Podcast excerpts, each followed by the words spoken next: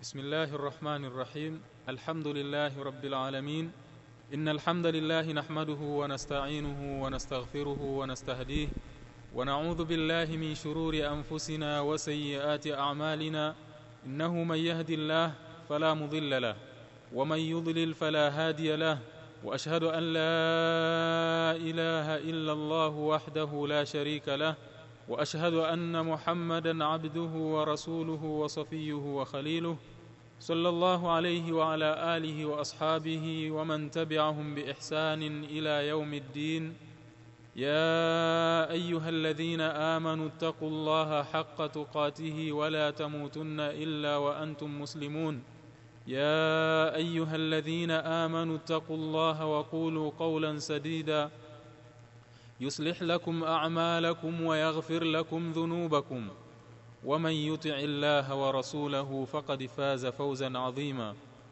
أما بعد بعد يكم شكر من يزمون سبحانه وتعالى نكم تكي رحمة أماني متميت محمد صلى الله عليه وسلم pamoja na masohaba wake na ووتي wote منين mwenendo صلى الله عليه وسلم wasallama mpaka siku Ninaanza ndugu zangu waislamu kwa kuihusia nafsi yangu pamoja na kukuhusieni nyinyi juu ya suala zima la kumcha Mwenyezi Mungu Subhanahu wa Ta'ala. Kwa hakika wamefaulu wamchao Mwenyezi Mungu.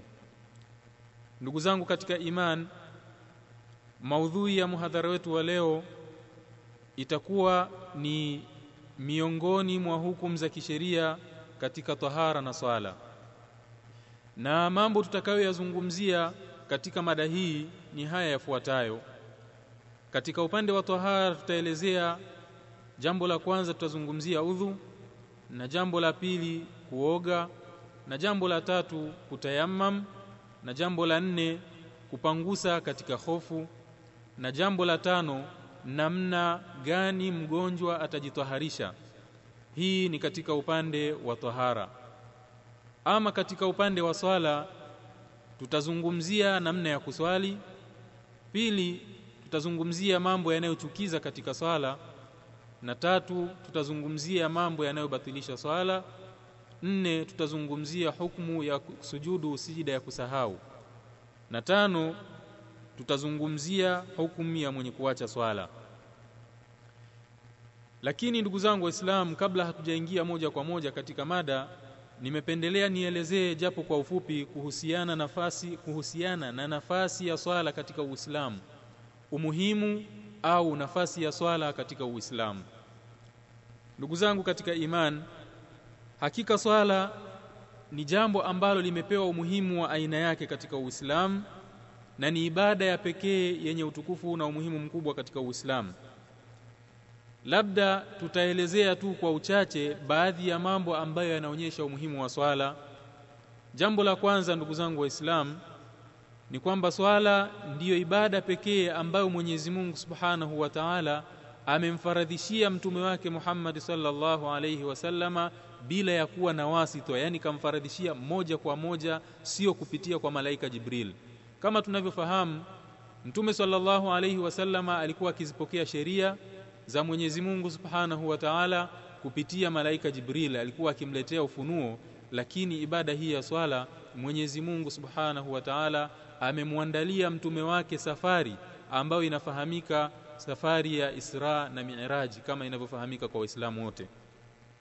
Kwa hiyo Mwenyezi Mungu Subhanahu wa Ta'ala aliandaa safari hii akampeleka mtume wake Muhammad sallallahu alayhi wasallama katika usiku wa Isra na Mi'raj kutoka katika msikiti mtukufu wa maka akampeleka mpaka katika Baitul Maqdis ambayo iko Palestina kisha akapandishwa mbinguni mtume sallallahu alaihi wasallam mpaka mbingu ya saba akafaradhishiwa swala tano.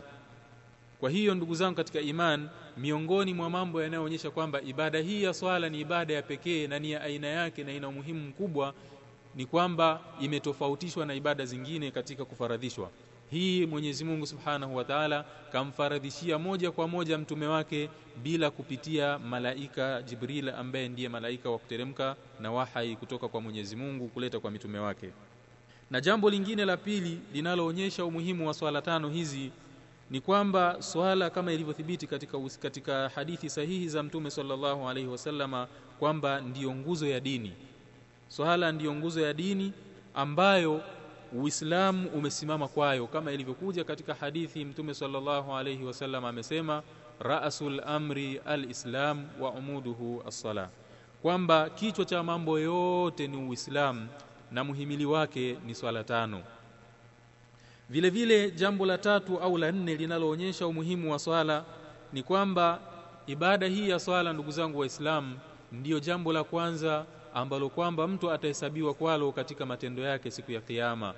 Kama ilivyothibiti katika hadithi ambayo kaipokea sahaba mtukufu Anas radhiallahu anhu Mwenyezi Mungu amfikishie radhi amepokea kutoka kwa mtume sallallahu alayhi wasallama kwamba amesema awwalu ma yuhasabu bihi al-abdu yawm al-qiyamati as-salah fa in saluhat salaha sa'iru amalihi wa in fasadat fasada sa'iru amalihi.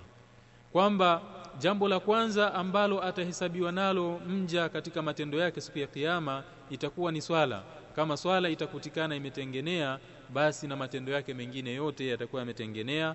Na kama swala itakutikana imeharibika basi vile vile hata matendo yake mengine yatakuwa yameharibika. Hii vile vile inatuthibitishia au inatuonyesha juu ya umuhimu na utukufu wa swala tano ndugu zangu waislamu jambo la tano katika mambo ambayo yanaonyesha umuhimu wa swala ni kwamba swala ndiyo usia wa mwisho wa mtume sallallahu alayhi wasallama kwa ummati wake wakati mtume sallallahu alayhi wasallama alipokuwa akiaga dunia. Imethibiti kutoka kwa ummul mu'minina ummu salama radhiyallahu ta'ala anha kwamba amesema huyu mke wa mtume sallallahu alayhi wasallama ummu salama ameelezea kwamba mtume sallallahu alayhi wasallama ulikuwa usia wake wa mwisho ilikuwa ni swala alisema mtume sallallahu alayhi wasallama as-salatu salatu wama malakat aymanukum. Kwamba ninakuhusieni mshikamane na swala shikamaneni na swala na vile vile ninakuhusieni juu ya wale ambao imewamiliki ime, ime, ime, nakuhusieni juu ya wale ambao kwamba imewamiliki mikono yenu ya kuume yani nakuhusieni juu ya wake zenu kuwatendea wema. Jambo la sita ndugu zangu waislamu ni kwamba mtume sallallahu alayhi wasallama ameamrishwa yeye pamoja na wafuasi wake waiamrishe swala wawaamrishe watu wao kuswali kama ilivyokuja katika kauli ya Mwenyezi Mungu Subhanahu wa Ta'ala katika surati Taha aya ya 132 Mwenyezi Mungu Subhanahu wa Ta'ala anasema A'udhu billahi minash shaitani rrajim wa'mur ahlaka bis-salati wastabir 'alayha la nas'aluka rizqan nahnu narzuquka wal 'aqibatu Mwenyezi Mungu Subhanahu wa Ta'ala anamwambia Mtume sallallahu alaihi wasallam kwamba na uwaamrishe watu wako kuswali na uendelee mwenyewe kwa jambo hilo la swala. Yani waamrishe watu wako kuswali na wewe uendelee mwenyewe katika jambo hilo la kuswali. Hakika sisi hatukuombi riziki bali sisi ndio tunakuruzuku wewe pamoja na watu wako na mwisho mwema ni kwa wale wenye kumcha Mwenyezi Mungu Subhanahu wa Ta'ala.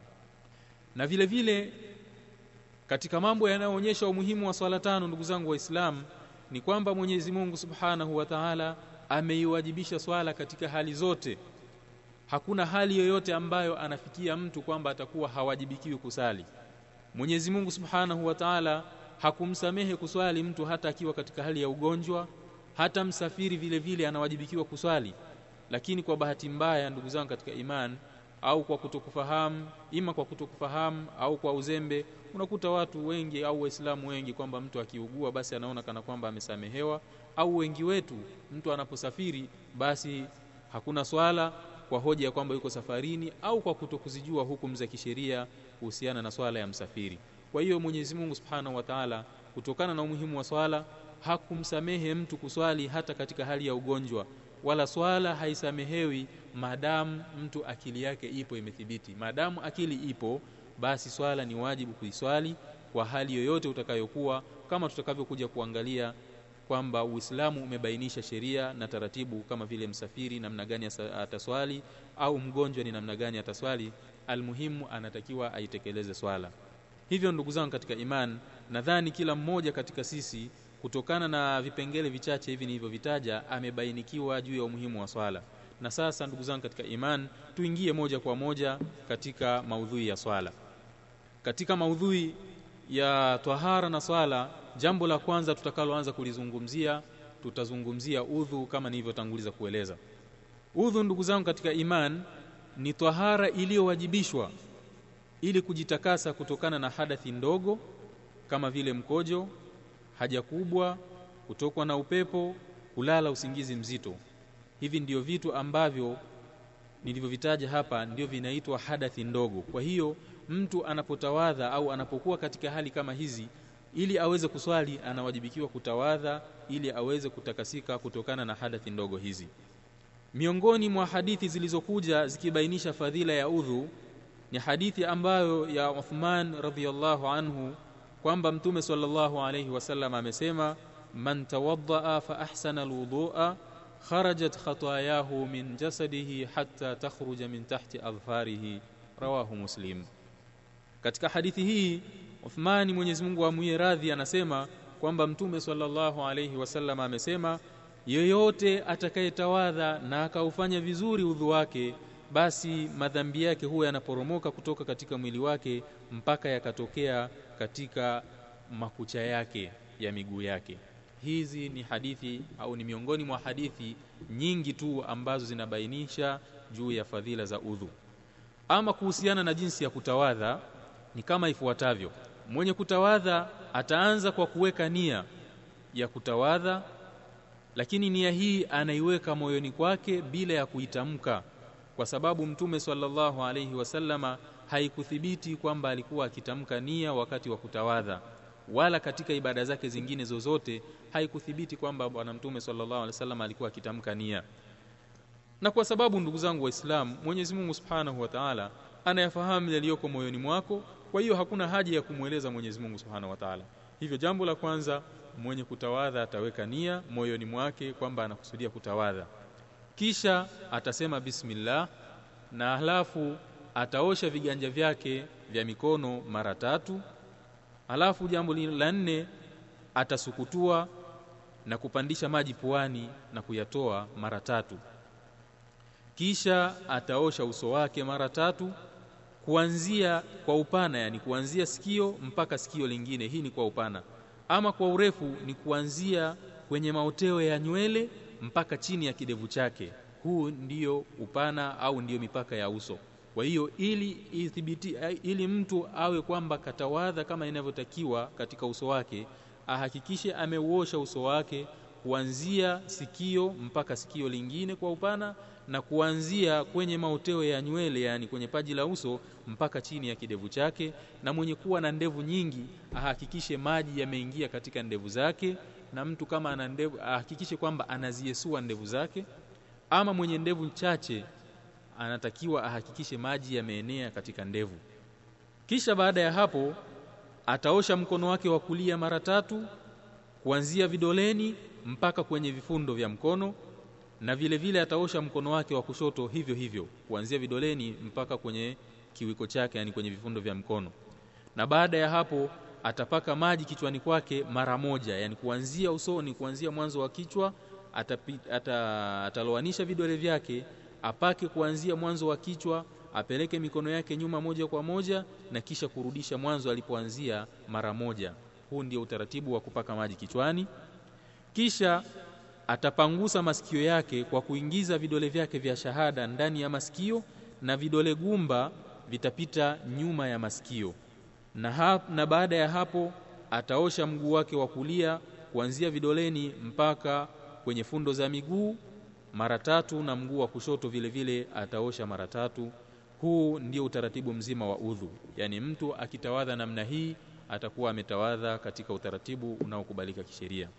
Baada ya kutawadha au baada ya kuangalia namna ya kutawadha sasa hebu tuangalie namna ya kuoga.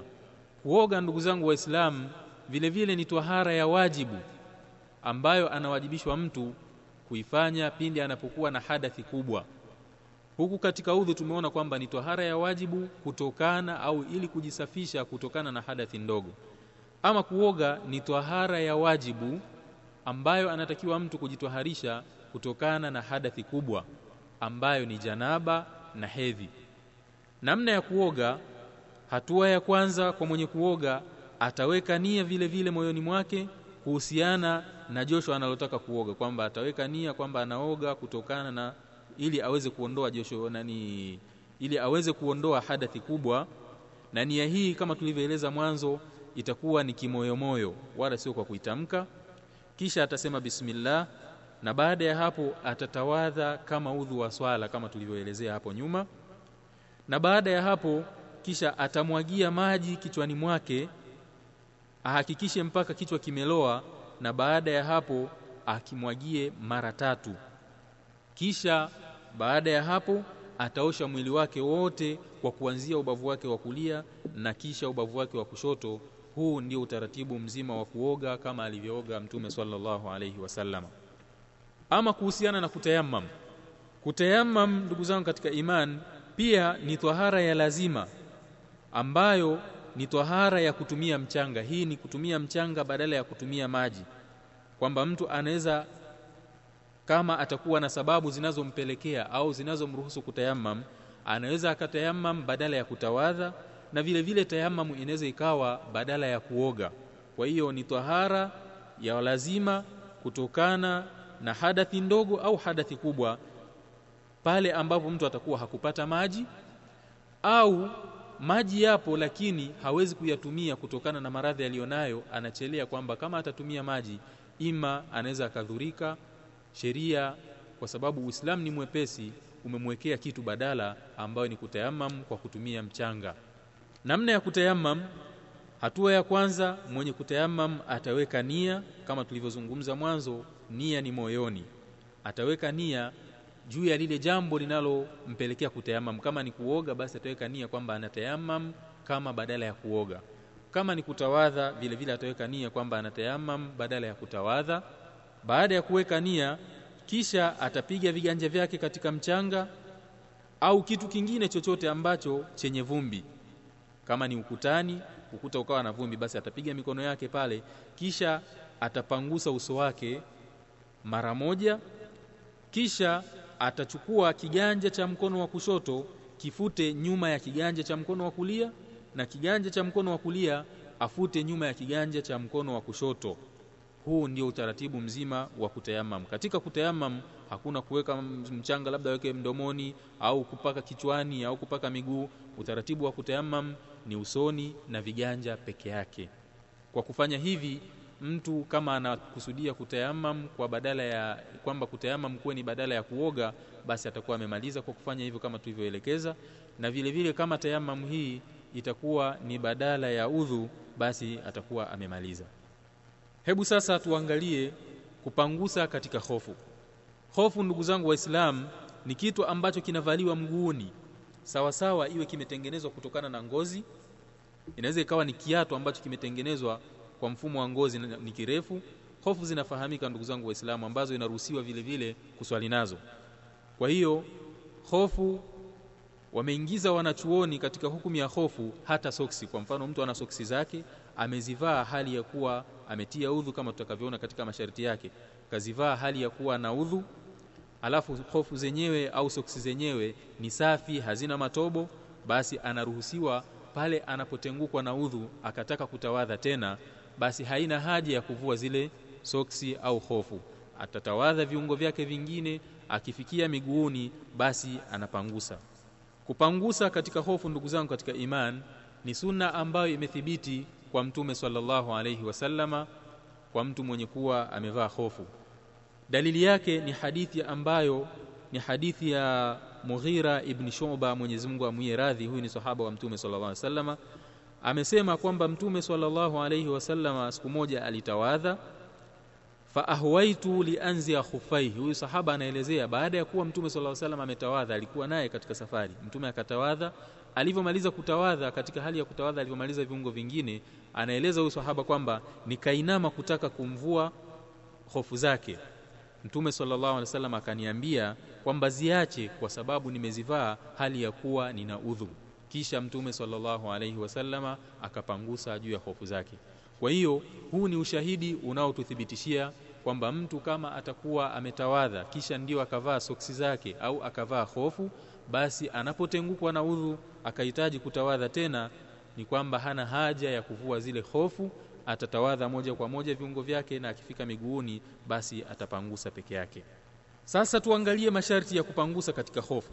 Ili mtu aruhusiwe kupangusa katika hofu sharti ya kwanza awe ameivaa hofu hiyo hali ya kuwa ana twahara yani ana udhu kwa sababu kama tulivyoona katika hadithi mtume sallallahu alaihi wasallam alimwambia huyu Mughira ibn Shuba kwamba ziache kisha akabainisha sababu. Kwa nini asizivue? Kwamba kwa sababu nimezivaa hofu hizi hali ya kuwa nina udhu. Kwa hiyo sharti ya kwanza ili uruhusiwe kupangusa katika hofu au katika soksi ni kwamba uwe umezivaa soksi hizo hali ya kuwa una udhu. Na sharti ya pili ziwe hizo hofu au hizo soksi ziwe ni tahara kama zitakuwa na najisi basi haifai kupangusa katika hofu hizo.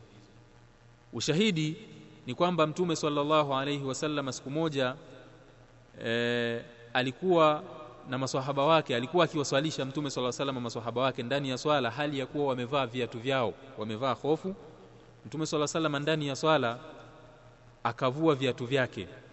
Maswahaba kwa sababu wanamuiga mtume sallallahu alayhi wasallam na hawakufahamu kwamba kwa nini kavua pengine walidhani kwamba imekuja sheria ya kuharamisha labda kuswali na viatu basi wakavua na wenyewe kwa sababu wamemwona mtume sallallahu wasallam amevua hofu zake.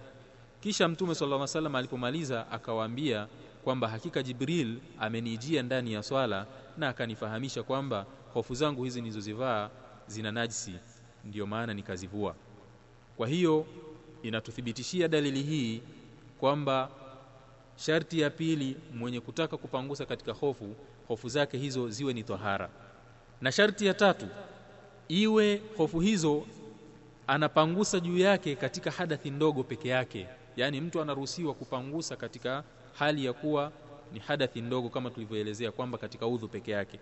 Ama mtu kwa mfano amevaa hofu hali ya kuwa ana udhu kisha akapatwa na janaba au jambo lingine katika mambo yanayomwajibishia mtu kuoga ni kwamba wakati huu hatoruhusiwa kupangusa juu ya hofu bali ni lazima azivue. Na sharti ya nne katika masharti ambayo yanamruhusu mtu kupangusa katika hofu ni kwamba iwe ni katika wakati ambao umeku, unakubalika kisheria au wakati ambao ameuweka mtume sallallahu alaihi wasallama ni kwamba kwa msafiri mtume sallallahu alaihi wasallama amebainisha kwamba kwa mwenye kusafiri mtu akiwa na safarini anaruhusiwa kupangusa au kuendelea kupangusa katika hofu kwa siku tatu yani michana mitatu na usiku wake. Ama kwa mtu ambaye si msafiri mtume sallallahu alaihi wasallama amemwekea siku moja yani mchana mmoja na usiku mmoja masaa 24 peke yake. Ama kwa msafiri mtu yuko safarini ni masaa sabini na mbili. Anaruhusiwa kuendelea kupangusa katika hofu zake lakini kama tulivyoeleza hapo nyuma katika hadathi ndogo peke yake. Maadamu hajapata janaba au jambo lolote ambalo linampelekea kumwajibishia kuoga ataendelea kupangusa katika hofu.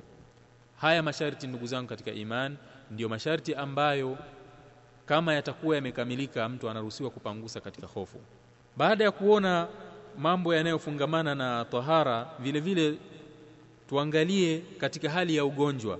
Ni jinsi gani atajitwaharisha mgonjwa kwa mwenye kwa, kwa mgonjwa ndugu zangu katika iman ni wajibu vile vile kwake kujitwaharisha anawajibikiwa kujitwaharisha kwa maji.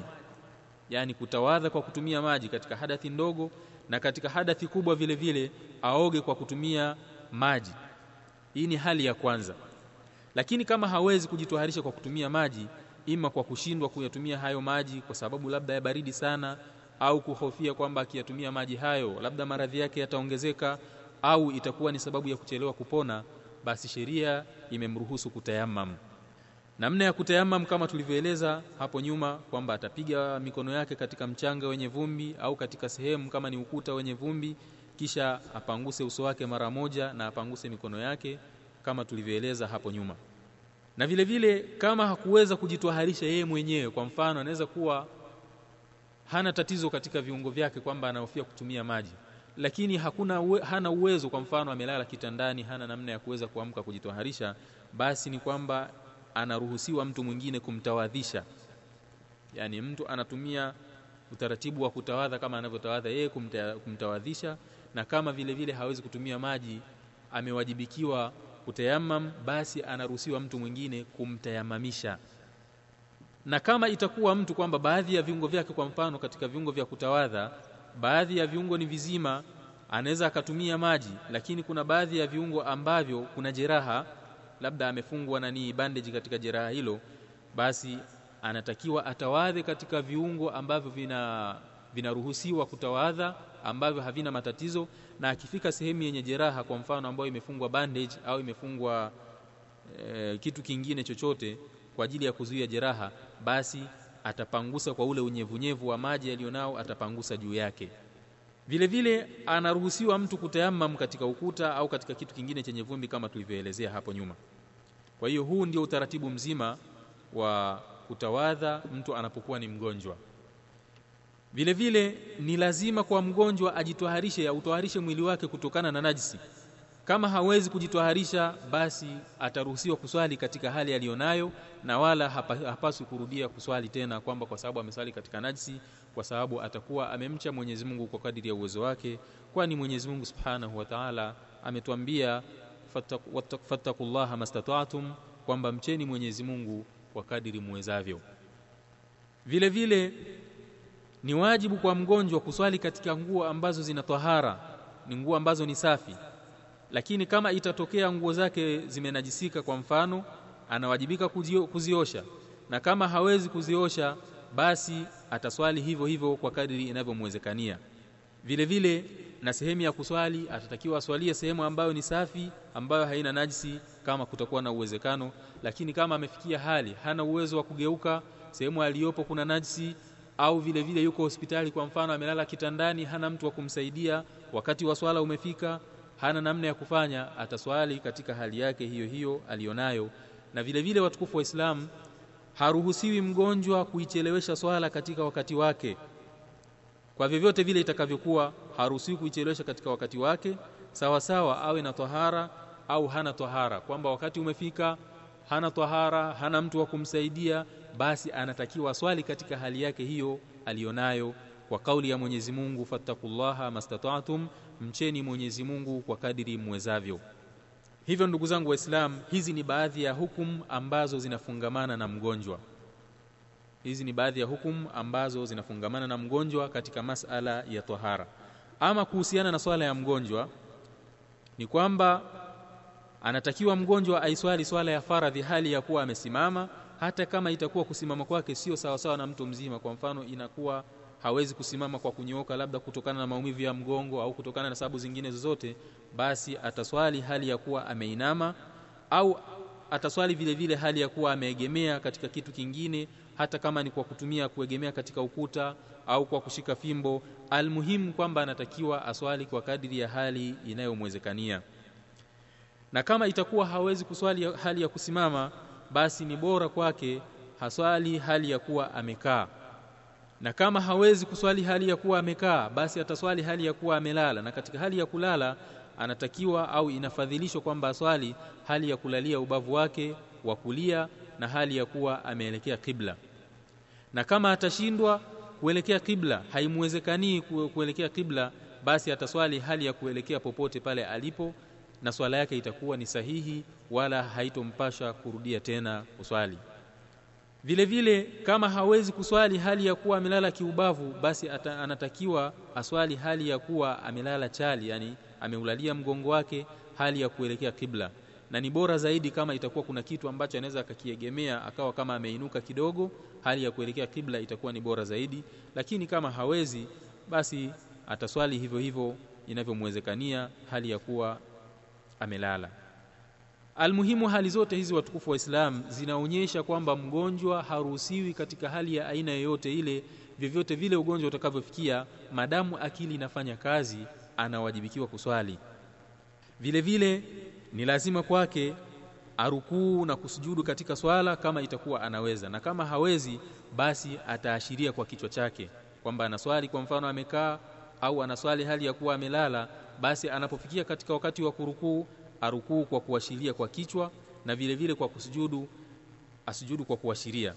Lakini ili kutofautisha kati ya sijida na kati ya kurukuu ni kwamba anapoelekea wakati wa kusujudu basi ainame zaidi kuliko anavyoinama hali ya kuwa anapokwenda katika kurukuu. Na kama atakuwa hawezi kusujudu au hawezi kurukuu basi ataswali kwa kadiri itakavyomwezekania hawezi kuashiria katika kurukuu wala hawezi kuashiria katika kusujudu kwa kichwa chake kama tulivyoeleza hapo mwanzo bali hana uwezo kabisa wa kutikisika.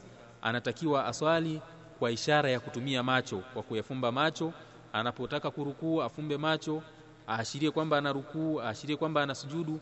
Almuhimu kwamba atakuwa anasali kwa moyo wake. Moyo ndio utakuwa unafanya vitendo. Ama kuashiria kwa mkono kama wanavyodai baadhi ya watu jambo hili halikuthibiti na wala sio sahihi. Halikuthibiti katika Qur'ani wala katika Sunna wala hakuna kauli yoyote miongoni mwa kauli za wanazuoni ambayo inaeleza kwamba mtu asali kwa kuashiria kwa kutumia kidole. Hivyo ndugu zangu katika iman hizi ni hali ambazo anakuwa anaruhusiwa mgonjwa kusali katika hali kama hizo. Na kama itafikia wakati mgonjwa maradhi yamemzidi hawezi kuswali swala ndani ya wakati wake basi ni kwamba anaruhusiwa kuziswali swala kuzikusanya kwa wakati mmoja kuzichanganya swala ambazo zinaruhusiwa kuchanganya kwa mfano swala ya dhuhuri anaiswali na swala ya alasiri katika wakati mmoja wapo. Ima jamu takdim yani kukusanya kwa kuitanguliza swala ya alasiri akaileta ndani ya wakati wa dhuhuri akaziswali pamoja au swala ya dhuhuri akaichelewesha wakati wake akaiswali pamoja na laasiri katika wakati wa laasiri na vile vile swala ya magharibi na isha akaziswali kwa kuzichanganya katika wakati mmoja almuhimu ataangalia ni wepesi wepesi unaomwezekania katika hali aliyokuwa nayo. Hivyo ndugu zangu katika iman hizi ni hali ambazo zinafungamana na swala ya mgonjwa. Na sasa baada ya kuangalia mambo yanayohusiana na mgonjwa twende moja kwa moja katika swala katika hali za kawaida. Tumeangalia ndugu zangu katika iman udhu au tahara kwa hali ya mtu ambaye ni mzima na tahara kwa mtu ambaye ni mgonjwa na vile vile swala ya mgonjwa. Na sasa tuje katika utaratibu mzima wa swala ya kawaida katika hali ambayo sio ya ugonjwa. Watukufu wa Islam swala ndugu zangu katika iman ni ibada ambayo imefungamana au ni ibada yenye maneno na vitendo ambavyo vitendo hivi na maneno haya yanafunguliwa kwa takbira na kufungwa kwa salamu huu ndio utaratibu mzima wa swala au ndio maana ya swala. Kwamba swala ni ibada ya maneno na vitendo ambayo inafunguliwa kwa takbira na kufungwa kwa salamu. Mwislamu anapotaka kuswali inamlazimu au ametia udhu kama tulivyoeleza huko mwanzo ajitaharishe kutokana na hadathi ndogo na kutokana na hadathi kubwa ima kwa kutumia maji au kwa kutayamam kama tulivyozungumzia. Kisha jinsi ya kuswali atasimama mwenye kuswali hali ya kuelekea kibla kwa mwili wake wote bila ya, ku, bila ya kupotoka kutoka katika kibla au kugeuka kupinda katika kibla asimame hali ya kuwa mwili wake wote umeelekea kibla baada ya hapo anuie swala anayotaka kuiswali. Vile vile kama tulivyozungumzia huko mwanzo nia yake inatakiwa iwe ni kimoyomoyo bila ya kuitamka nia kwa sababu kuitamka nia hakukuthibiti kwa mtume sallallahu alaihi wasallama ambaye ndiye mwalimu wetu na vile vile ametuhusia kwamba tufuate mwenendo wake kwa hiyo kama haikuthibiti kwamba mtume sallallahu alaihi wasallama alifundisha hivyo au alikuwa akifanya au maswahaba wake walikuwa wakifanya kama haikuthibiti ni kwamba inatakiwa sisi tufuate vile vile alivyofanya mtume sallallahu alaihi wasallama. kwa hiyo mwenye kuswali atakusudia ndani ya moyo wake aweke nia ya swala anayotaka kuiswali. Baada ya kuweka nia ataleta takbira ambayo inaitwa takbiratul ihram yani takbira ya ufunguzi wa swala kwa kusema Allahu akbar. Atanyanyua mikono yake usawa wa mabega mawili wakati akitamka hii takbira. Yani ukishasimama umeelekea kibla kwa mwili wako wote umeshatia nia ndani ya moyo wako juu ya swala unayotaka kuiswali basi unatakiwa unyanyue mikono yako usawa wa mabega mawili na upige takbira kwa kusema Allahu akbar. Kisha baada ya hapo anatakiwa mwenye kuswali aweke kiganja cha mkono wake wa kulia juu ya kiganja cha mkono wa kushoto katika kifua chake.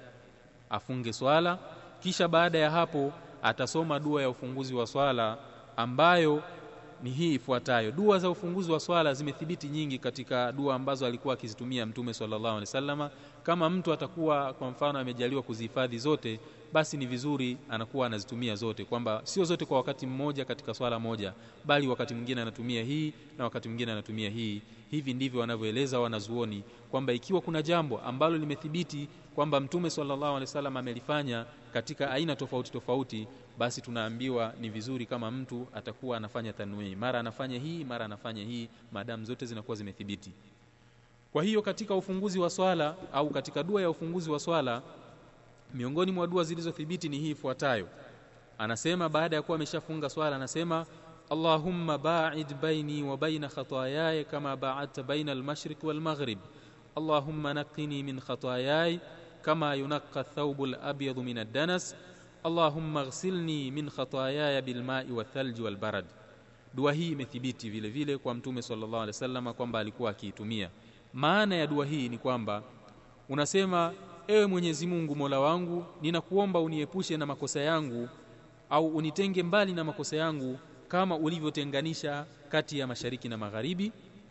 Ewe Mola wangu nitakase kutokana na makosa yangu kama inavyotakaswa nguo nyeupe kutokana na uchafu. Ewe Mwenyezi Mungu Mola wangu nioshe mimi kutokana na makosa yangu kwa maji ya theluji na barad hadithi hii au dua hii imethibiti mtume sallallahu alaihi wasallam alikuwa akiitumia. Na vile vile katika dua ambazo ni nyepesi pia za ufunguzi wa swala ambazo mtume sallallahu alaihi wasallam alikuwa akizitumia ni dua hii ifuatayo. Subhanakallahumma wa bihamdik wa tabarakasmuk wa ta'ala jadduk wa la ilaha ghairuk dua hii imethibiti vile vile kwamba mtume sallallahu alaihi wasallam alikuwa akiitumia kama ufunguzi wa swala.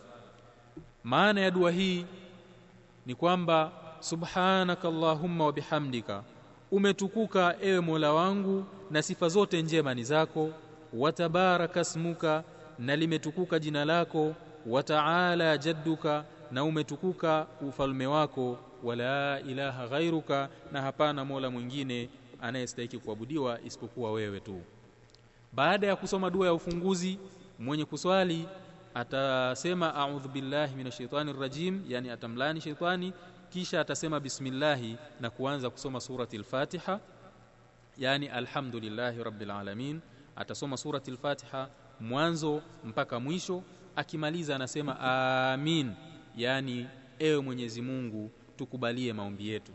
Kwa sababu dua au surati al-Fatiha hii imegawanyika ndani yake mna maombi ndani yake kuna kumtakasa Mwenyezi Mungu Subhanahu wa Ta'ala.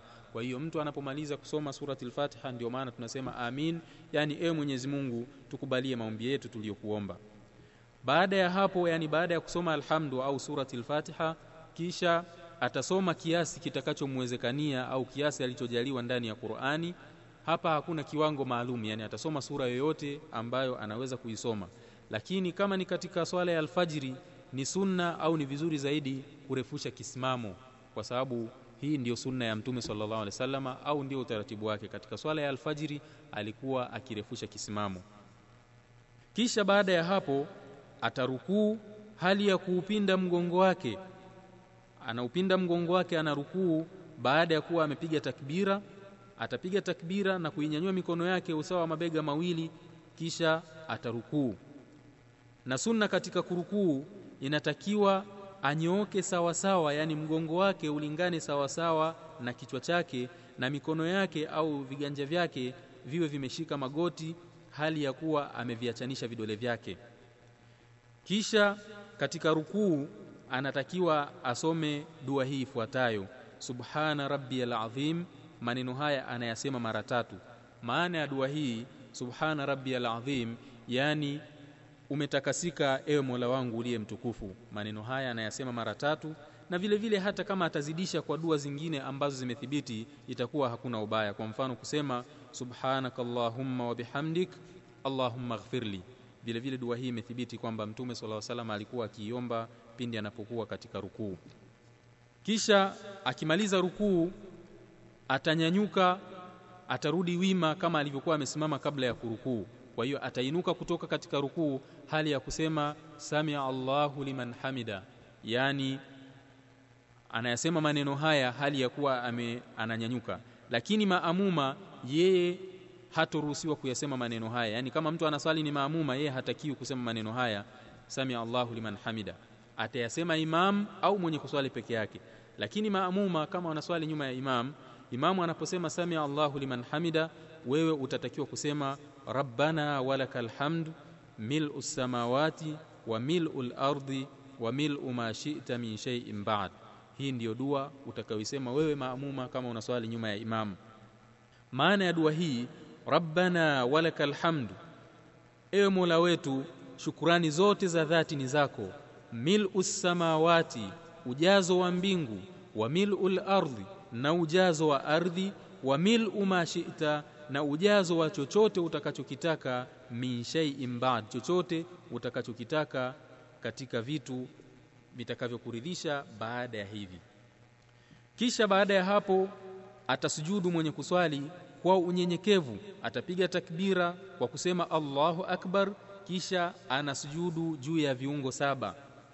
Viungo saba hivi ndugu zangu katika iman ni paji la uso viganja viwili magoti mawili vidole vya miguu na kuhakikisha katika sijida yake ameiepusha mikono yake isiguse mbavu zake. Na vile vile asiilaze mikono yake ardhini. Yani asilale asiwe kama vile amelala moja kwa moja kwa kuweka mikono yake mkono mzima katika ardhi bali anatakiwa awe viganja ndiyo vinatakiwa kusujudu. Kwa hiyo mwislamu anaposwali ahakikishe amesujudu juu ya viungo saba hivi kwa kufanya hivyo ndiyo sijida yake itakuwa imekamilika au ndiyo atakuwa amesujudu katika utaratibu unaotakiwa maadamu hana sababu inayomzuia kufanya hivyo. Lakini mgonjwa kama tulivyoona ana udhuru zinazoweza zinazomfanya asiweze kuswali kwa utaratibu kama huo. Kisha baada ya hapo ndani ya sijida yake atasema dua ifuatayo subhana rabbiyal a'la mara tatu. Na kama atazidisha vile vile kwa kusema dua ambazo zimethibiti hapo subhanakallahumma wa bihamdik subhanakallahumma rabbana wa bihamdik allahumma ighfirli. Vile vile kuna dua nyingi ambazo zimethibiti mtume sallallahu alaihi wasallama alikuwa akizisema katika sijida yake. Na baada ya hapo atainuka kutoka katika sijida kwa kupiga takbira vile vile kwa kusema Allahu akbar atakaa. Kile kikao ambacho kinaitwa ni kikao baina ya sijida mbili. Katika kikao hiki utaratibu mzima wa kukaa ni kwamba atakaa kwa kuukalia mguu wa kushoto hali ya kuwa mguu wa kulia ameusimamisha wima. Yani mguu wa kushoto ataukunja na kuukalia alafu mguu wa kulia utakuwa umesimama hali ya kuwa vidole vyake ndio vime viko vimeelekea kibla. Yani atajitahidi vidole avikunje hivyo vimeelekea kibla na mguu wa kulia ameusimamisha wima na mguu wa kushoto ameukalia kisha baada ya hapo katika sijida hiyo yani katika kikao ambacho ni baina ya sijida mbili atasoma dua hii ifuatayo rabbi ighfirli warhamni wahdini warzuqni wajburni waafini hii ndiyo dua anayoisema katika kikao baina ya sijida mbili na kisha atapiga takbira anasujudu sijida ya pili kama alivyosujudu kwa utaratibu wa sijida ya kwanza na vile vile maneno yanayozungumzwa katika sijida ya kwanza ya pili ni yale yale aliyoyazungumza tuliyoeleza hapo katika sijida ya kwanza. Baada ya hapo atanyanyuka kutoka katika sijida ya pili kwa kupiga takbira kisha asimame kwenda katika rakaa ya pili. Na hii rakaa ya pili ataiswali kwa utaratibu ule ule tulioueleza kama alivyoisali rakaa ya kwanza. Baada ya hapo atakaa baada ya kumaliza rakaa ya pili akiswali rakaa ya pili kwa utaratibu aliyouswali alivyoswali rakaa ya kwanza atarudi. Akimaliza rakaa ya pili atakaa. Katika kukaa kama alivyokaa kile kikao kilichopo baina ya sajida mbili kama tulivyoelezea alafu atasoma tahiyatu. Tahiyatu ni kama ifuatavyo. Atasema attahiyatu lillahi wassalawatu wattayibatu assalamu alayka أيها النبي ورحمة الله وبركاته. السلام علينا وعلى عباد الله الصالحين. أشهد أن لا إله إلا الله وأشهد أن محمدا عبده ورسوله. اللهم صل على محمد وعلى آل محمد كما صليت على إبراهيم وعلى آل إبراهيم إنك حميد مجيد. وبارك على محمد وعلى آل محمد كما باركت على إبراهيم وعلى آل إبراهيم إنك حميد مجيد. أعوذ بالله من عذاب جهنم ومن عذاب القبر ومن فتنة المحيا والممات ومن فتنة المسيح الدجال. Kisha baada ya kufika hapa anaruhusiwa mtu kuomba dua yoyote nyingine atakayotaka katika kheri za dunia na katika kheri za akhira yani baada ya kumaliza tahiyatu hii anaruhusiwa mtu kuomba dua nyingine anayoitaka katika mambo yake ya kidunia na mambo yake ya kiakhira kisha atotoa salamu kwa upande wa kulia kwa kusema assalamu alaikum wa rahmatullah na upande wa kushoto vile vile. Na kama swala anayoiswali itakuwa ni, ni swala yenye rakaa tatu kwa mfano kama swala ya magharibi au ni swala yenye rakaa nne kama vile swala ya dhuhuri na swala ya isha na swala ya alasiri basi katika tahiyatu ya kwanza akishamaliza rakaa mbili za mwanzo atakaa tahiyatu ya kwanza katika tahiyatu ya kwanza ataisoma kama tulivyoelezea atahiyatu lillahi wassalawatu wattayibatu assalamu alayka ayuha nabiyu wa rahmatullahi wa barakatuh assalamu alayna wa ala ibadillahi salihin ashhadu an la ilaha illa Allah wa ashhadu anna muhammadan abduhu wa rasuluhu. Ataishia hapa. Hatoendelea kisha anasimama kuleta rakaa iliyobakia. Kama ni swala ya magharibi atasimama kumalizia rakaa ya tatu na kama ni swala yenye rakaa nne kama adhuhuri la asri na isha basi atasimama kumalizia rakaa mbili zilizobakia kwa utaratibu tuliouelezea katika rakaa mbili za mwanzo. Lakini katika rakaa hizi zilizobakia atasoma surati al-Fatiha peke yake wala hatosoma sura baada yake. Yani katika swala ya magharibi akisimama katika rakaa ya tatu ataishia akishasimama atasoma surati al-Fatiha peke yake hataongeza sura. Na kama ni swala zenye rakaa nne zile rakaa mbili za mwisho atasoma surati al-Fatiha peke yake wala hatosoma sura nyingine baada ya surati al-Fatiha kisha baada ya hapo atakaa kwa ajili ya tahiyatu ya mwisho. Na mkao wa tahiyatu ya mwisho ndugu zangu katika imani ambao unaitwa tawarruk atakaa moja kwa moja yani ataliweka tako lake chini moja kwa moja ataukalia mguu wake wa kushoto na vile vile atausimamisha mguu wa kulia moja kwa moja akisha amekaa ardhini. Halafu vile vile mikono yake ataiweka katika mapaja yake na kuanza kusoma tahiyatu kwa utaratibu tulioueleza. Kisha akimaliza tahiyatu atatoa salamu upande wake wa kulia kwa kusema assalamu alaikum wa rahmatullah na atatoa salamu upande wake wa kushoto kwa kusema assalamu alaikum wa rahmatullah. Na huu ndugu zangu waislamu ndio ukamilifu wa swala au ndio utaratibu mzima wa swala. Mtu akiswali hivi atakuwa amesali katika utaratibu ambao ndio unaotakiwa kisheria. Hivyo watukufu wa Islam baada ya kuangalia utaratibu mzima wa swala ni vizuri vile vile kuyatambua mambo ambayo yanachukiza katika swala ambayo hatakiwi mtu kuyafanya ndani ya swala yake au anatakiwa ayaepuke katika swala yake jambo la kwanza inachukiza katika swala kugeuka geuka ima kwa kugeuza kichwa moja kwa moja au kwa kugeuza macho. Ama kunyanyua macho kuangalia mbinguni swala hili ni haramu. Jambo la pili katika mambo yanayochukiza katika swala inachukiza kuleta mchezo katika swala na kufanya harakati ambazo sio za lazima. Kwa mfano unakuta watu wengine ndani ya swala pengine anarekebisha kofia yake zaidi ya mara mbili mara tatu bila sababu. Au mtu mwingine unakuta anachezea saa au mwingine anaangalia pete yake. Almuhimu analeta harakati ambazo sio za lazima ndani ya swala. Haya ni mambo yanachukiza katika swala watukufu wa Islam. Inabidi mtu aepukane nayo. Kwa sababu hasa unaposimama katika swala elewa kwamba umesimama mbele ya Mola wako. Lazima usimame kwa heshima na adabu. Uepukane na mambo ambayo sio ya lazima kuyafanya. Vilevile, vile jambo la tatu inachukiza katika swala kubeba kitu ambacho kitakachomshughulisha mtu mwenye kuswali. Kama vile kubeba kitu kizito au kubeba kitu chenye rangi ambacho kina rangi za kuvutia ambazo zitamtatanisha mtu zitamfanya aendelee kuzitazama mara kwa mara. Vile vile jambo la nne katika mambo ambayo yanachukiza katika swala inachukiza katika swala mtu kuswali hali ya kuwa ameweka mikono yake kiunoni. Haya ni baadhi ya mambo yanayochukiza katika swala na hivyo inatakiwa mtu aepukane nayo katika swala yake pia kuna mambo ambayo mtu akiyafanya yataibatilisha swala yake au yataiharibu moja kwa moja.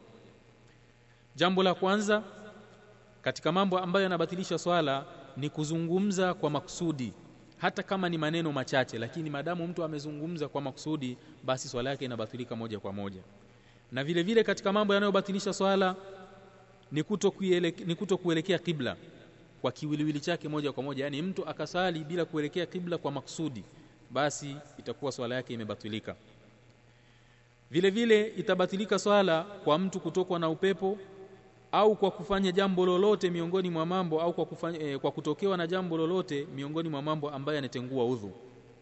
Vile vile itabatilika swala kwa kufanya harakati nyingi ambazo ni mfululizo zisizo za lazima na vile vile jambo katika mambo ambayo yanabatilisha swala inabatilika swala kama mtu atacheka ndani ya swala kwa maksudi hata kama kucheka kwenyewe kitakuwa ni kidogo. Pia inabatilika swala kama mtu atazidisha ndani ya swala yake kwa mfano akazidisha rukuu au akazidisha sijida au akazidisha kisimamu kwa makusudi swala yake itakuwa imebatilika. Na vile vile jambo la mwisho katika mambo yanayobatilisha swala swala itabatilika kwa kumtangulia imamu ima kumtangulia katika kusujudu au kumtangulia katika kurukuu almuhimu umemtangulia imamu kwa maksudi. na hapa watukufu wa Islam lazima tuzingatie au ni muhimu ni muhimu tusisitize katika jambo hili. Baadhi ya watu unakuta katika swala zao sijui ni kwamba watu hawajali hawatilii umuhimu na ibada zao. Unakuta mtu imamu anaposema tu takbira Allahu akbar ima katika kurukuu. Kabla hajarukuu tayari yeye kashafika rukuu. Au imamu anasema samia Allahu liman hamida kwa sababu maimamu wengine anatangulia kusema maneno haya kisha ndo ananyanyuka. Au ananyanyuka pamoja na kusema maneno haya basi mtu yeye anakuwa kama vile yuko tayari kusikiliza sauti tu. Imamu anaanza tu Allah kabla hajamalizia tayari yeye amekwisha nyanyuka.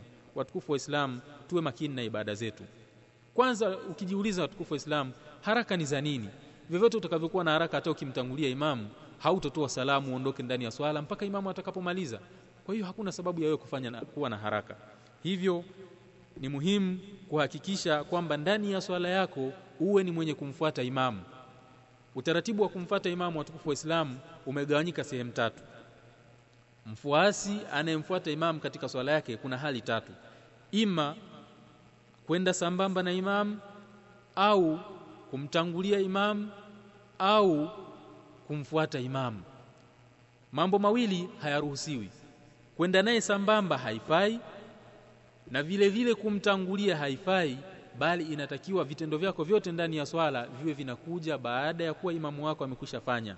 Kama ni kurukuu iwe amekwisha rukuu na wewe ndio unafuata. Kwa hiyo watukufu wa Islam hizi ni baadhi ya sura au baadhi ya mambo ambayo yanapelekea kubatilika swala ya mtu kama atayafanya ndani ya swala yake. E, sasa tuangalie watukufu wa Islam katika hali ya kusahau kwa sababu mtu ndani ya swala yake inawezekana akasahau. Sasa Uislamu au sheria imemwekea utaratibu kwamba mtu akisahau ndani ya swala yake kuna sijida mbili anazisujudu kwa ajili ya kusahau kwake. Kwa hiyo tuangalie hukumu za sijida ya kusahau. Sijida ya kusahau watukufu wa Islam imegawanyika katika sehemu tatu au ina sababu tatu. Sababu ya kwanza ni kuzidisha kwamba mtu kama atazidisha ndani ya swala yake atatakiwa asujudu kwa utaratibu tutakaouelezea au kupunguza kwa mfano mtu akasali swala yake sio kamilifu atatakiwa asujudu sijida ya kusahau kwa utaratibu tutakaozungumza. Na vile vile jambo la tatu katika sababu au sababu ya tatu katika sababu za kusujudu sijida ya kusahau ni mtu kutilia shaka katika swala yake. Sasa tuanze na kuzidisha.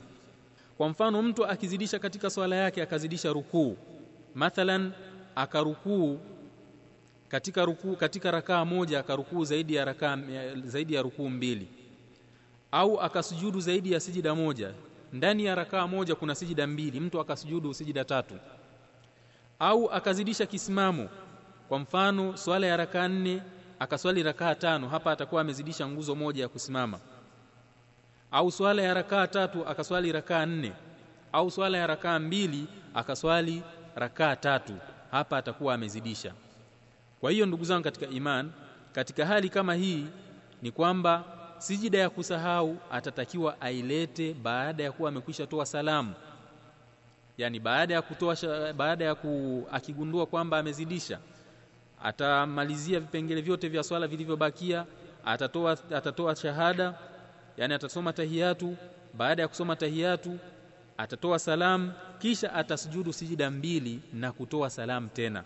Kwa hiyo mahala pa kusujudu sijida ya kusahau katika hali ya kuzidisha ndani ya swala mahala pake ni baada ya kutoa salamu. Hii ni hali ya kwanza. Ama hali ya pili ya sijida ya kusahau hali ya kupunguza. Na hali ya kupunguza hii watukufu wa Islamu, sijida yake inakuwa ni kabla ya kutoa salamu.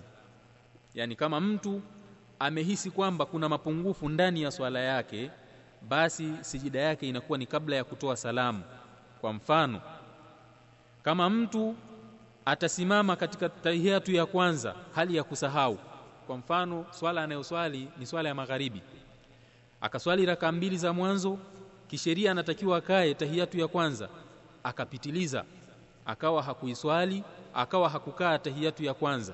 Hapa inahesabika kwamba pana mapungufu ndani ya swala yake. Au akasahau kwa mfano mtu katika yuko katika rukuu akasahau kuleta zile adhkari zinazosomwa katika rukuu au katika sijida. Akasahau kusema subhana rabbiyal azim katika sijida au akasahau kusema subhana rabbiyal a'la. Akasahau kusema subhana rabbiyal azim katika rukuu au akasahau kusema subhana rabbiyal a'la katika sijida.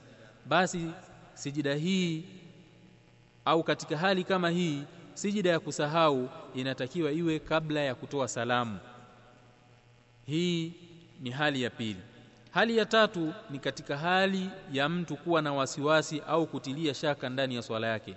Yawezekana mtu akatilia shaka kwamba kazidisha au yawezekana mtu akatilia shaka kwamba kuna mapungufu ndani ya swala yake. Au akatilia shaka mtu kwamba je nimeswali raka tatu au nimeswali raka nne? Kama itakuwa mtu katilia shaka juu ya raka, idadi ya rakaa kwamba je nimeswali raka nne mathalan au nimeswali raka tatu pana hali mbili. Hali ya kwanza kama dhana yake kubwa itampelekea kwamba ni moja kati ya mambo mawili kwa mfano labda aka, dhana kubwa akajengea kwamba amezidisha kwamba amesali raka nne. Au dhana kubwa ikampelekea kwamba kuna mapungufu ndani ya swala yake kwamba ameswali raka tatu badala ya nne basi inatakiwa ajengee hukumu katika dhana yake ambayo imekuwa na nguvu zaidi. Kwa mfano katika hali ya kuwa na shaka kwamba nimesali tatu au nimeswali nne basi inatakiwa ajengee dhana kubwa katika upungufu kwamba ameswali rakaa tatu basi alete rakaa ya nne na wakati huo atatakiwa kuleta sijida baada ya kutoa salamu. Hii ni hali ya kwanza. Na hali ya pili kama atatilia wasiwasi kwamba kazidisha au kapunguza bila ya kuwa na uhakika wa moja kati ya mambo mawili. Yaani hana uhakika kwamba nimezidisha au nimepunguza hana sehemu ambayo kwamba dhana yake imemili upande mmoja basi katika hali kama hii ni kwamba atajengea katika yakini ambayo ni, ni uchache. Kisha atasujudu sijida mbili kabla ya kutoa salamu.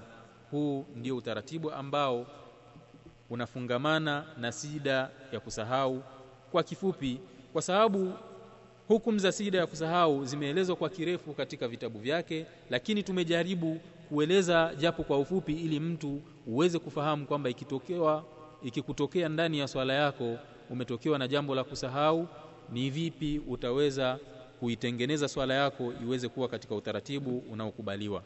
Kwa hiyo ndugu zangu katika iman huu ndio utaratibu mzima wa swala kuanzia tahara mpaka kuja katika swala na swala ya mgonjwa na vile vile kama itatokea matatizo ndani ya swala yako au ikatokea mapungufu ndani ya swala yako huu ndio utaratibu mzima wa swala inavyotakiwa mtu aswali. Sasa jambo la mwisho ambalo tutalizungumzia watukufu wa Islam katika muhadhara wetu wa leo baada ya kuona umuhimu wa swala na baada ya kuangalia utaratibu mzima wa swala tuangalie hukumu ya mwenye kuacha swala. Watukufu wa Islam kama tulivyoona swala ndiyo nguzo kubwa katika nguzo za Uislamu baada ya shahada na kama tulivyoeleza juu ya umuhimu wa swala ni kwamba kwa hakika bila shaka lazima kutakuwa Mwenyezi Mungu Subhanahu wa Ta'ala ameweka hukumu kali sana juu ya mtu mwenye kuacha swala. Bila shaka itakuwa ni maasi. Lakini kuhusiana na hukumu ya swala wanachuoni wamehtilafiana katika hukumu zake lakini mimi hapa ndugu zangu katika iman nitajaribu kunukuu. Sitazungumza kutoka kichwani kwangu nitajaribu kunukuu baadhi ya hukumu ambazo zimezungumzwa na wanachuoni wakubwa. Nitakusomeeni hapa hukumu ya mwenye kuacha kuswali kwa mujibu wa fatwa aliyoitoa Sheikh Muhammad ibn Saleh ibn Uthaymeen rahimahullah Mwenyezi Mungu amrehemu. Aliulizwa swali kama ifuatavyo nitakusomeeni swali jinsi lilivyoulizwa alafu nitakusomeeni hukumu aliyoizungumza shekhe huyu Mwenyezi Mungu amrehemu. Swali ni kama ifuatavyo.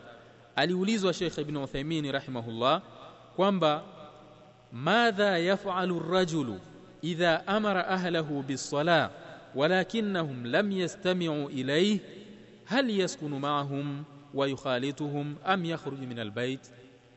Basi maana ya swali hili ni kwamba nini atafanya mtu endapo atawaamrisha watu wake kuswali lakini wakawa hawakumsikiliza? Yani kwamba wakawa hawaswali. Je awahame au aendelee kuishi nao? Akajibu kama ifuatavyo. Kwamba ikiwa mtu atawaamrisha watu wake kuswali alafu wakawa hawaswali moja kwa moja basi hakika itakuwa mtu mwenye kuacha swala katika hali kama hii atakuwa ni kafiri na ameritadi ametoka katika Uislamu na wala haijuzu mtu kuishi nao wala haijuzu kuchanganyikana nao katika familia. Kwa mfano mtu anayehamisha familia yake kuswali watu hawaswali. Na vile vile ni wajibu juu yake kuhakikisha kwamba anawalingania katika kuswali kwa kadiri atakavyoweza. Kwa sababu imethibiti katika Qur'ani Mwenyezi Mungu Subhanahu wa Ta'ala ameeleza anasema kuhusiana na washirikina kwamba fa intabu wa aqamu sala wa atau zaka fa ikhwanukum fid din. Tunafahamu ndugu zangu waislamu katika aya hii kwamba kama hawakutekeleza ibada ya swala basi itakuwa sio ndugu zetu katika dini na hatukuti katika sheria ya Mwenyezi Mungu Subhanahu wa Ta'ala katika dini kwamba Mwenyezi Mungu amekataa udugu katika maasi ya aina yoyote vyovyote yatakavyokuwa ni makubwa isipokuwa katika jambo la swala ndio mtume Mwenyezi Mungu Subhanahu wa Ta'ala amebainisha kwamba kama hawakutekeleza swala watakuwa sio ndugu zetu katika dini. Pia katika sunna za mtume sallallahu alayhi wasallama tunakuta katika hadithi mtume sallallahu alayhi wasallam anasema baina ar-rajuli wa baina al-kufri wa shirki tarku sala hadithi hii ameipokea Imam Muslim. Kwamba kati ya mtu na kati ya ukafiri yani baina ya mtu na ukafiri na ushirikina ni kuacha swala. Hadithi hii ameipokea Imam Muslim. Na pia katika hadithi ambayo kaipokea sahaba huyu Buraida radhiyallahu anhu anasema al-ahadu alladhi bainana wa bainahum as-sala faman tarakaha faqad kafara. Mtume sallallahu alaihi wasallam anasema tofauti iliyopo kati yetu au ahadi iliyopo baina yetu na baina yao ni swala. Kwa hiyo mwenye kuiacha swala atakuwa amekufuru pia katika kauli za masahaba wa mtume sallallahu alaihi wasallama kwa mfano amiri almu'minina Umar Mwenyezi Mungu amuie radhi anasema imenukuliwa katika kauli zake amesema la hadha fil islam liman taraka as-sala kwamba hana fungu lolote katika Uislamu mwenye kuacha swala. Bali masahaba wa mtume sallallahu alaihi wasallama hakukuwa na jambo ambalo walikuwa wakiliona kwamba kuliacha ni ukafiri isipokuwa swala. Kwa hiyo watukufu wa Islam kama itakuwa mtu hana fungu katika Uislamu kwa kuacha swala maana yake huyu itakuwa sio Muislamu. Masahaba wa mtume sallallahu wasallama walikuwa hawaoni kitu chochote katika matendo kwamba kukiacha ni ukafiri isipokuwa swala na vile vile kama ilivyothibiti katika kauli za Umar ambayo tumetangulia kuisema hapa hana fungu lolote katika Uislamu mtu mwenye kuacha swala basi watukufu wa Islamu, haya yote yanatuthibitishia kwamba hukumu ya mwenye kuacha swala ni kafiri. Hivyo tutahadhari watukufu wa Islam na juu ya nguzo hii tukufu ya, ya, ya, ya, ya swala ili tuweze kusalimika mbele za Allah subhanahu wa ta'ala. Kama nilivyotangulia kueleza hapo nyuma kwamba kuhusiana na hukumu ya mwenye kuacha swala wamehtilafiana wanazuoni juu ya hukumu ya mwenye kuacha swala. Wako wanaoweka masharti kwamba kama itakuwa anaipinga kwamba anaacha hali ya kupinga kwamba swala sio lazima kwake wako ambao wamesema hapana maadamu ameacha hata kama ni katika hali ya uvivu tu ni uzembe anaambiwa kuswali hataki basi vile vile ni kafiri. Sasa ndio maana nikaamua kwamba mambo haya ninayazungumza kwa mujibu wa fatwa aliyoitoa Sheikh Muhammad ibn Saleh ibn Uthaymeen rahimahullah kuhusiana na hukumu ya mwenye kuacha swala kama nilivyokusomeni.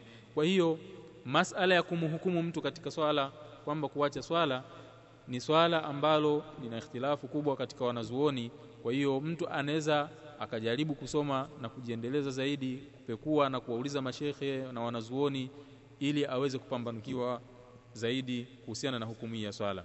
Mpaka hapa watukufu wa Islam e, tunafika mwisho wa mada yetu na muhadhara wetu huu.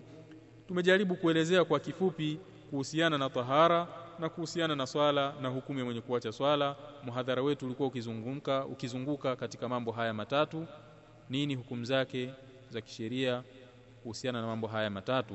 Hivyo watukufu wa Islam sina budi kuishia hapa katika muhadhara wetu wa leo. Tukutane katika muhadhara ujao insha Allah na kama kutakuwa na mtu ana swali katika haya mazu, katika haya mazungumzo niliyozungumza leo basi insha Allah katika muhadhara ujao au kupitia anwani yetu ambayo tutaiweka katika kupitia anwani yetu ambayo ipo katika kanda hii basi inshallah mtu anaweza akauliza ili tuweze kumpambanulia zaidi na vile vile mtu anaweza akauliza mashekhe na watu wenye elimu waweze kumfafanulia. Huu ukawa kama vile ni mwanzo tu baada ya kusikiliza akikuta kuna utata fulani au kuna jambo hakuelewa anakuwa amepata sababu ya kuuliza na kuweza kulifahamu zaidi jambo hili la ibada ya swala ambayo kama tulivyoeleza huko nyuma ndio jambo la kwanza ambalo mtu ataulizwa katika matendo yake siku ya kiyama. Hivyo watukufu wa Islam tunamwomba Mwenyezi Mungu Subhanahu wa Ta'ala atujalie tuwe ni miongoni mwa wasikilizaji wanaosikiliza na kufuata na tunamwomba Mwenyezi Mungu Subhanahu wa Ta'ala vile vile atuthibitishe katika ibada hii tukufu ya swala maisha yetu yote mpaka kufa kwetu na tunamwomba vile vile Mwenyezi Mungu Subhanahu wa Ta'ala atutakabalie ibada zetu tunazoziswali tuziswali ziwe ni zenye kukubalika mbele yake. Wa hadha assalamu alaikum wa rahmatullahi wa barakatuh